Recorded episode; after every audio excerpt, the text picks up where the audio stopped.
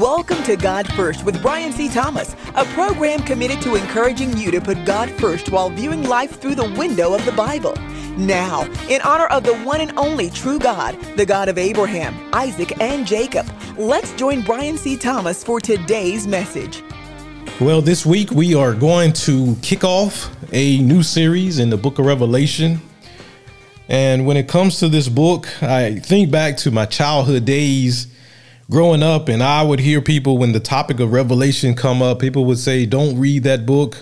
It would drive you crazy. It would make you lose your mind.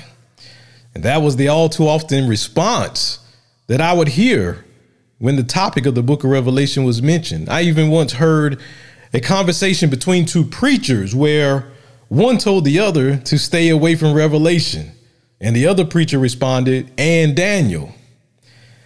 And, you know, I did not believe that narrative then, nor do I believe it now.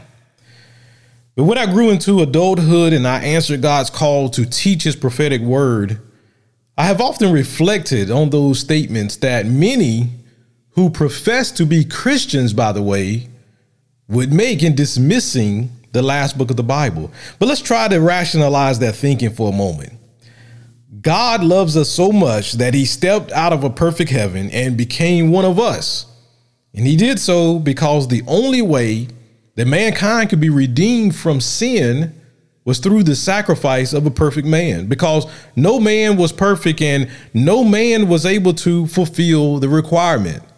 So that meant that every person to ever be born would be destined to the eternal lake of fire.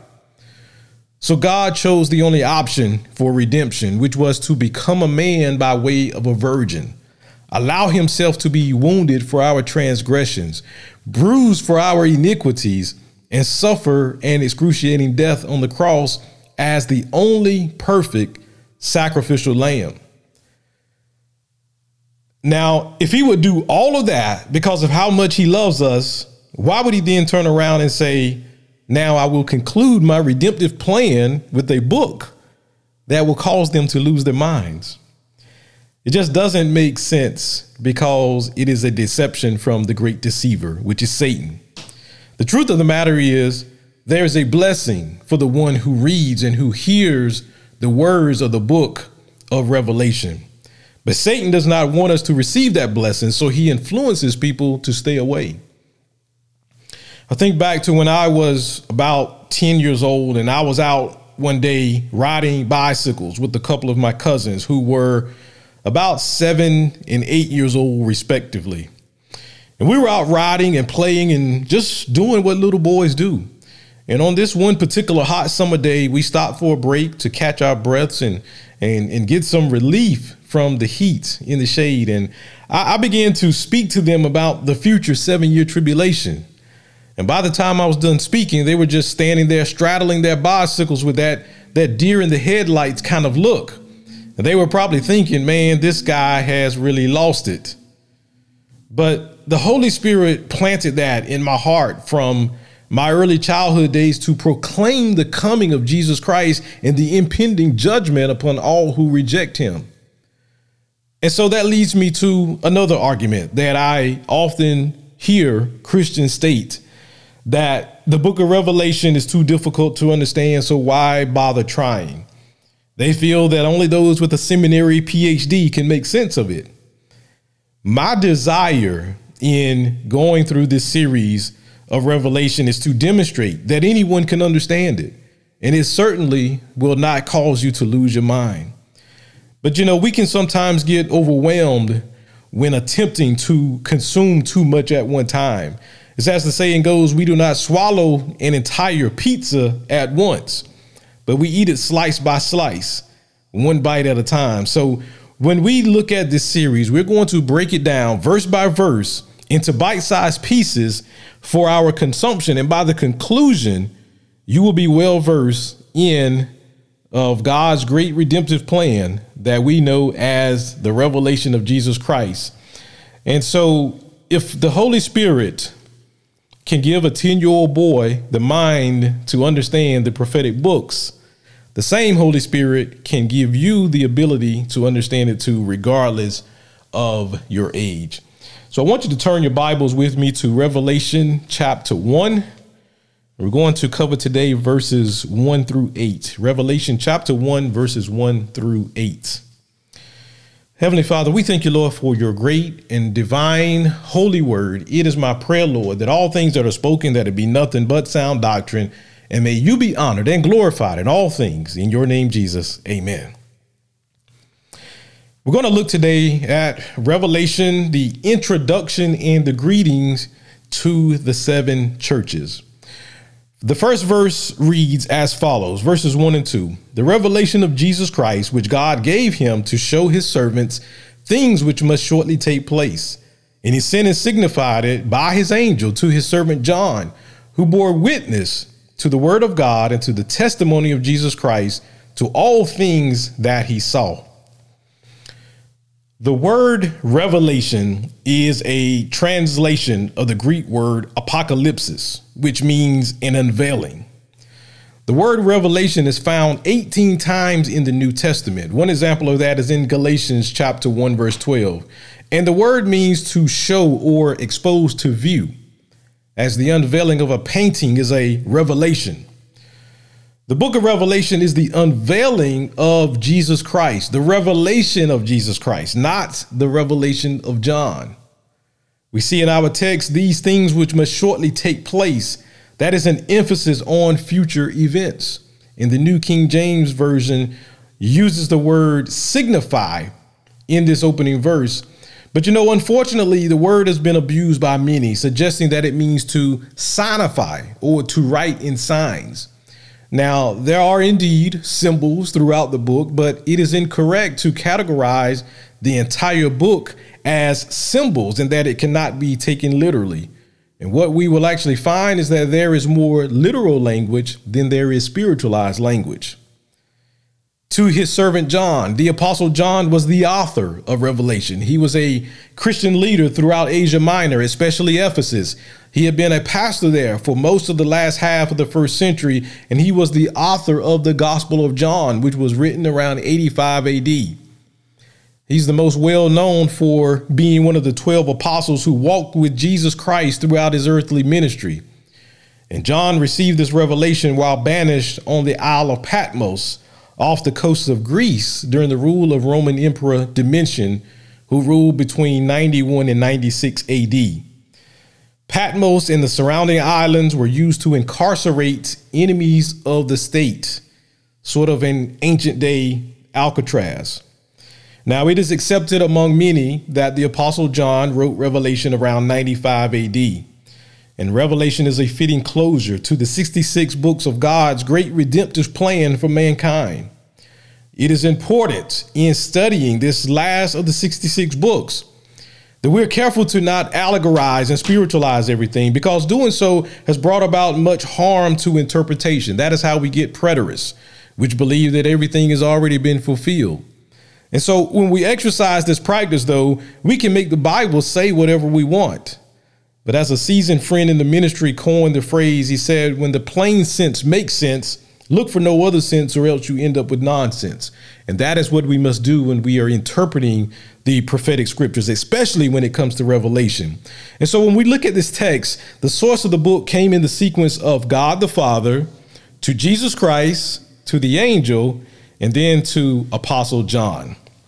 So as we continue looking at verse 3, blessed is he who reads and those who hear the words of the prophecy and keep those things which are written in it, for the time is near.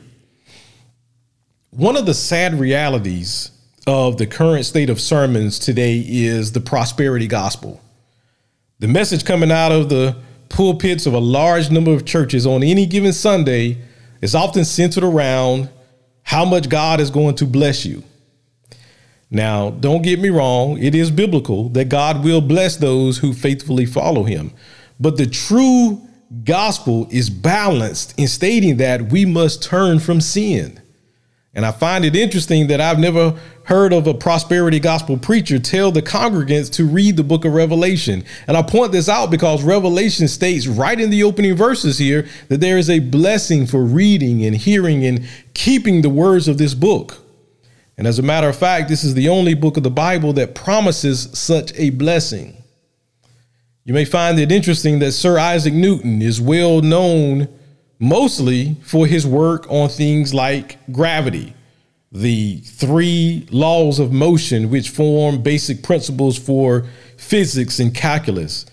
But Sir Isaac Newton loved the book of Revelation, and he actually wrote commentary on it. So do not listen to those who say this book will drive you crazy or you cannot understand it. The naysayers are simply being influenced by Satan to keep you from receiving the joy and the blessings that flow out of the words of this prophecy. And it is my heart's desire that more pastors would preach from this final book of the Bible. Instead, many, though, brush it off. They are stating that it's not relevant. But what could be more relevant than our Messiah returning to the earth, which will bring an immediate end to all of our problems, an immediate end to health struggles, an immediate end to marital problems, an immediate end to financial and employment struggles? What could be more relevant than that?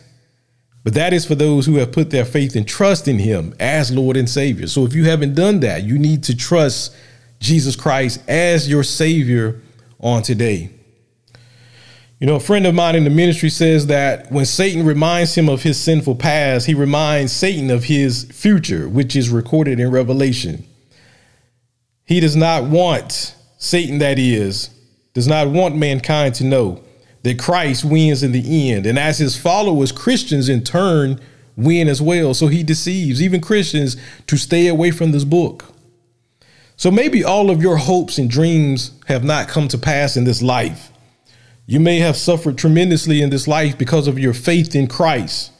And that could have you asking, where's the blessing in reading Revelation? But we must remember that Jesus stated his followers would be reviled. They would be persecuted and falsely accused for his sake in Matthew 5:11. But that was not the end of his message, as he went on to state, rejoice and be exceedingly glad, for great is your reward in heaven. Revelation reveals the great reward. Thus, it is a blessing to read and to hear and to keep the words that are found in it. We have to always remember that we are created to be eternal beings. So even if your life is filled with suffering and disappointment, rejoice in the blessing that we will spend eternity living in the presence of our great Lord Jesus Christ. Verse 4, Revelation chapter 12. John, to the seven churches which are in Asia, grace to you and peace from him who is and who was and who is to come, and from the seven spirits who are before his throne. Grace is the Greek method of greeting. Peace is the Hebrew form of greeting.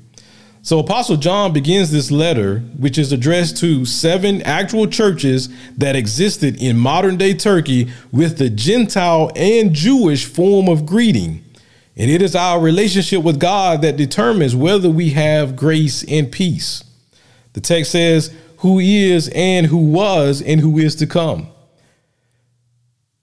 If it were possible for us to get into a time capsule and travel limitlessly back in time, we would find that God has always existed.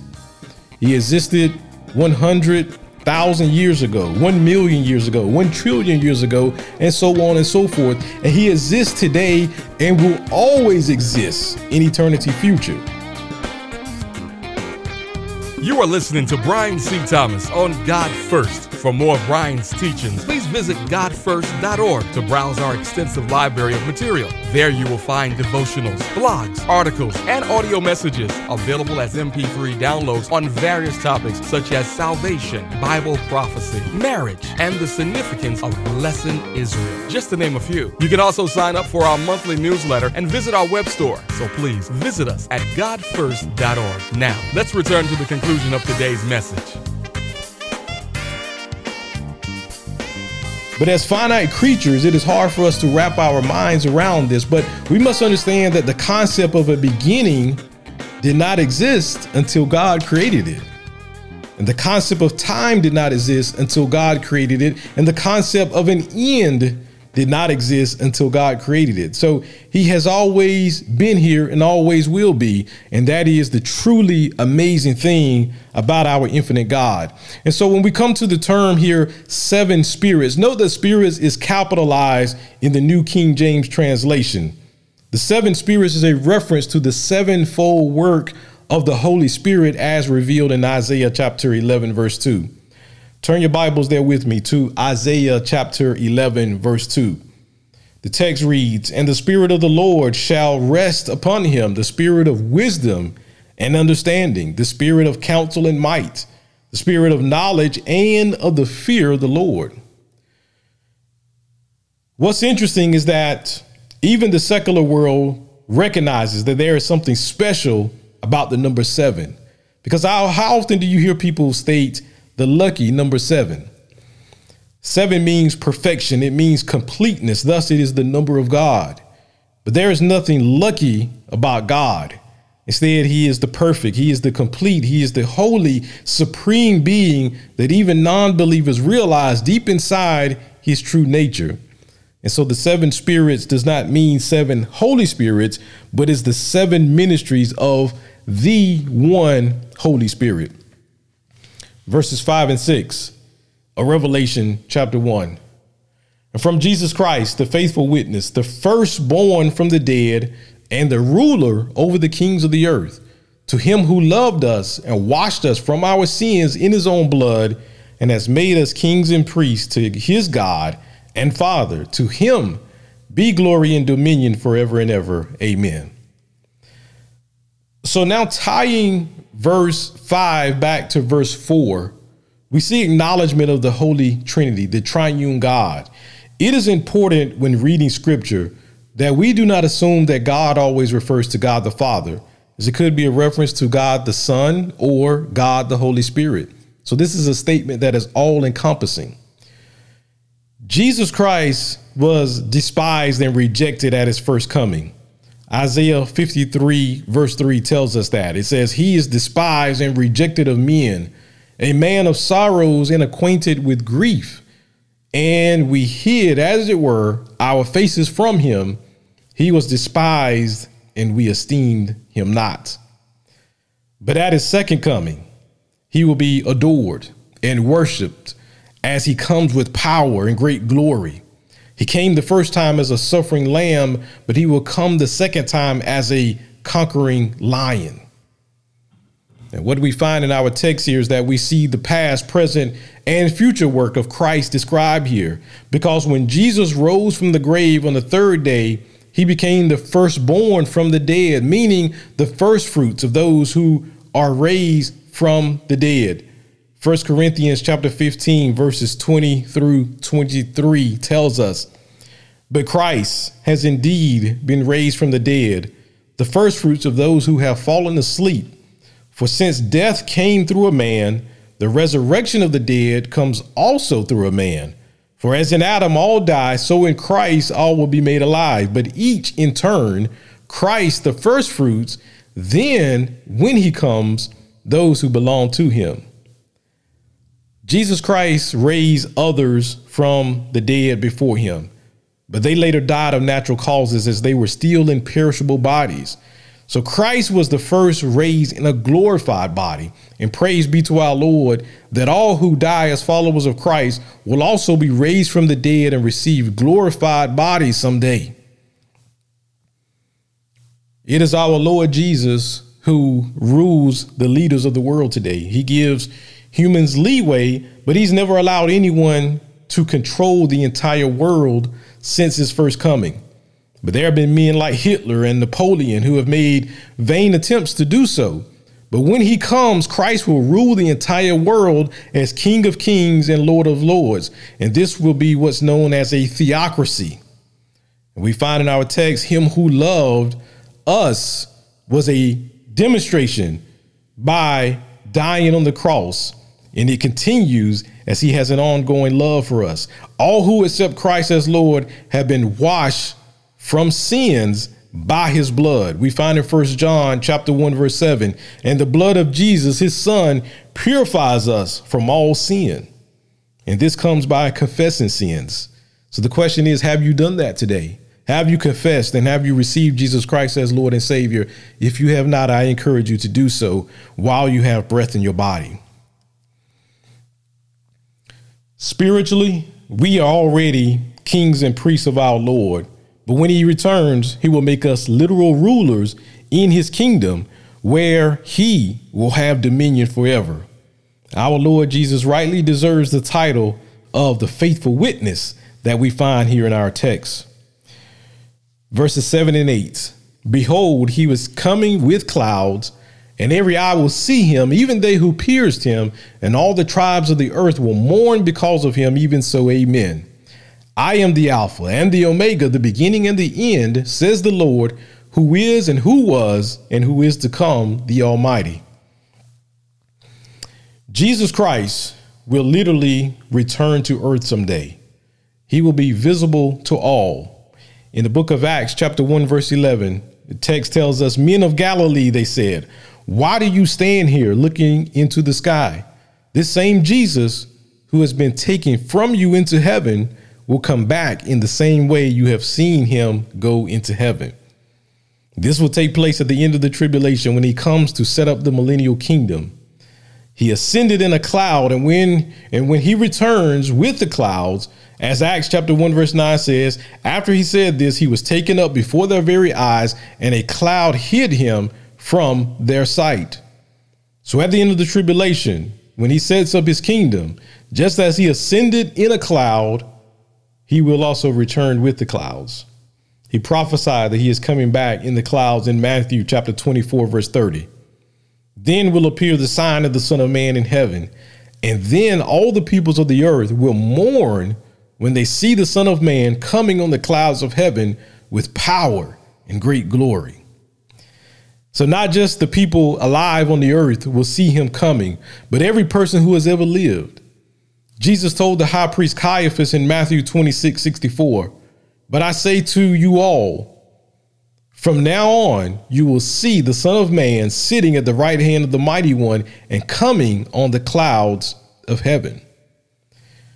Caiaphas is deceased, but he will see Christ coming in the clouds. Those who pierced him are those who participated in the crucifixion. The ones that mocked him and beat him will see him coming on the clouds in power and great glory. Jesus prophesied of this while being falsely accused in Matthew 26:64. It is as you said, nevertheless, I say to you, hereafter, you will see the Son of Man sitting at the right hand of the power and coming on the clouds of heaven. What a scene this is going to be when our Lord Jesus comes back to claim his earthly kingdom, when our Lord Jesus comes back to avenge those who have been rejectors of him. What a scene when our Lord comes back to rule and reign on the earth. But the text tells us that the people of the earth will mourn because they have rejected Christ, and they will be eternally lost. Christ, again, he's always existed. He currently exists, and he will exist forever, which is indicated by his declaration, I am the Alpha and the Omega, the beginning and the end. Alpha is the first letter in the Greek alphabet, and Omega is the last. His declaration of being the one who is and who was and who is to come, the Almighty, points to the work of Christ, past, present, and future. So, folks, as we begin this journey on the book of Revelation, we must keep in mind that the entirety of the Bible is the redemptive plan of God. It is about the creation in which God created everything. And then man failed to sin when Adam decided to disobey God. He and Eve, when they decided to disobey God, then sin entered the world. But thanks be to our God, he had a plan for us so that we could be reconciled to him. Because if it had not been for that plan, then we would all be headed for eternal damnation. And so what we find in the conclusion of the Bible in Revelation is showing the climactic end of God's redemptive plan for man. And in between is everything that is building up to this great day of when our Lord Jesus will come back to rule and reign. And so we give thanks to our Lord God for dying on the cross. We give thanks to him for standing in our place, for shedding his blood, for suffering and dying what we deserve. Because, folks, all of us deserve eternal damnation. We all deserve punishment. We all deserve judgment for our disobedience to God, because we serve a righteous God. We serve a holy God who is so righteous and holy that sin must be atoned for. And the only way that that could be done was through a perfect sacrifice.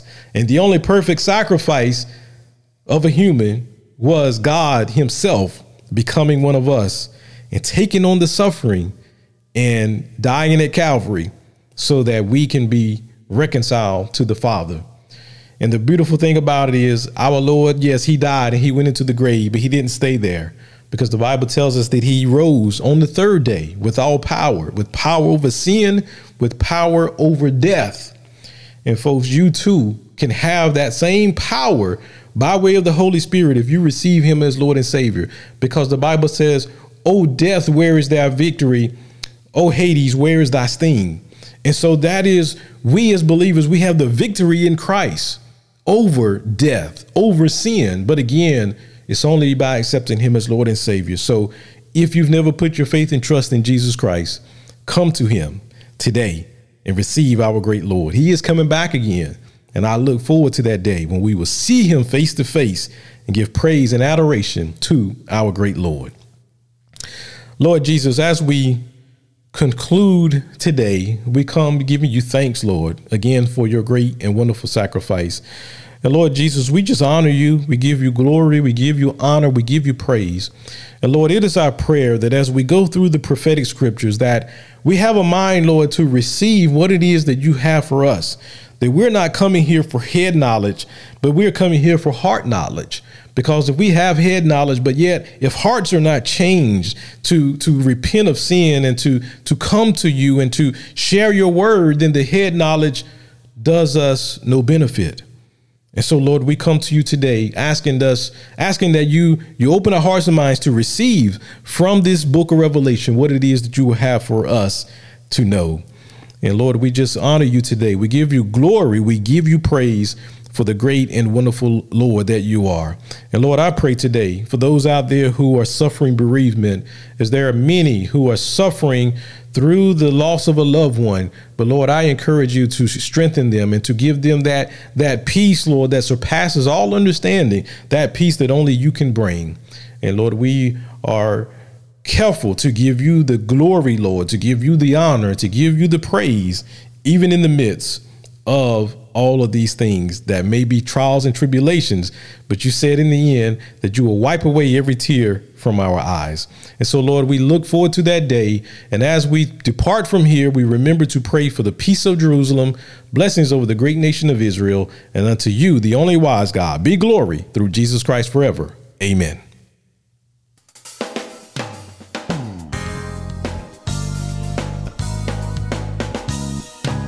You've been listening to the Bible teacher, Brian C. Thomas, founder and president of God First. Brian and God First reserve all copyright protection under applicable law. Our copyright policy is available at our website, godfirst.org. Until next time, remember to pray for the peace of Jerusalem, bless God's great nation of Israel, and seek first the kingdom of God.